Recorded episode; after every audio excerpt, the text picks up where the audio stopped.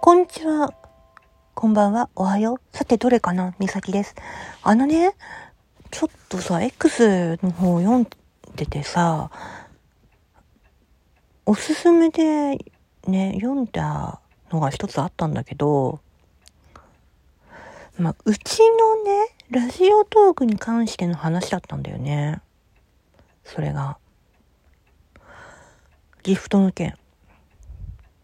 だって高額ギフトってさ、一般庶民から、一般トーカーから見たらさ、コインさ、貯めないとさ、出せないじゃん。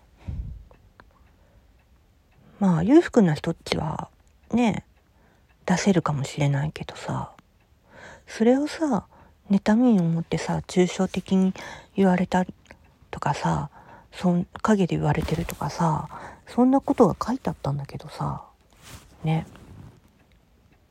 でもさ、一つ言っていい？それってさ、自分がまいた種でしょ。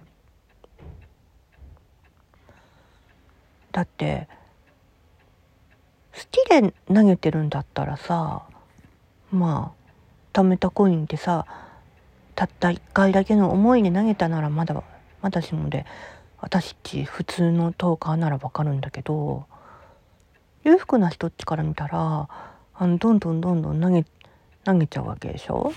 おかだとしたらさ、それでさ、あの、下の方にいる人とかさ、あんまりさ、スコアがさ伸びない人たちから見たらさ、せがむに決まってるじゃん。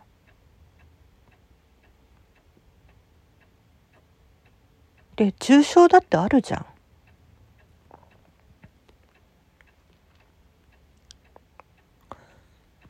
ただ気がついただけさ、いいけどさ、ね？でも、それってさ、今まで自分がやったことの、ね、やつが帰ってきちゃったってことじゃん。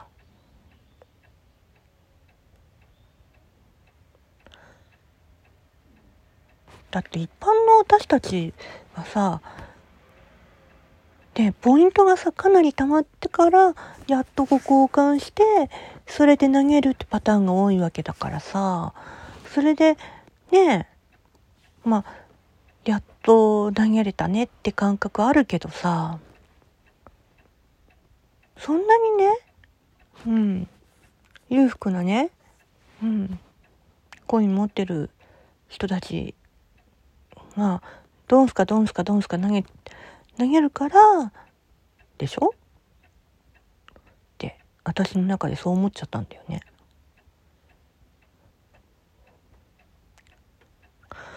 だからさ、あの X もやめますとか書いてあったし、ラジオトークやめますって書いてあったけど、それって自分がさ、やったことでの見返りなわけじゃん。帰ってきたことなわけじゃん。今までやってきたことの。でさ、しょっちゅうやめまくってるでしょ？だからそれがあるんでしょ？私の枠に投げて僕の枠に投げてよって。そういうことがあるでしょ？それを言言われて傷ついて。でまた戻ってきて。傷ついてまた戻ってきてってパターンが多いんでしょ？だからさ私はさ、ギフトさ、高額ギフトはさ、無理しなくていいパターンだよ。本当に少額で、少額で投げてくれる人たちがいるから、それでありがたいと思ってるし、で、円チケだって本当にありがたくね、使わせていただいてるし、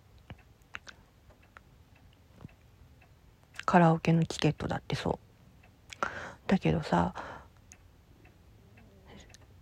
高額ギフトをね、請求しまくってて、裏でさ、あの、言っててって、それを知ってしまった以上はさ、自分にさ、帰ってきたことって言うわけじゃん。それをさ妬んでるってさ自分でそれっておかしくない？って思った。自分が今までやってきたことがそれは返ってくるわけじゃん。本当に。だからさ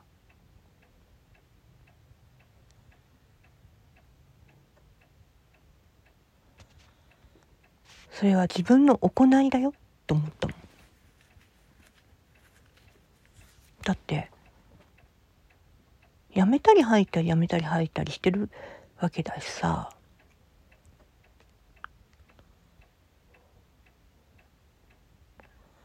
信憑性も信頼性もさねどっちも取れるわけよ。だからその人間性をね疑ってる人たちだっているんだからさ。それは感じたね私の中で。Thank you.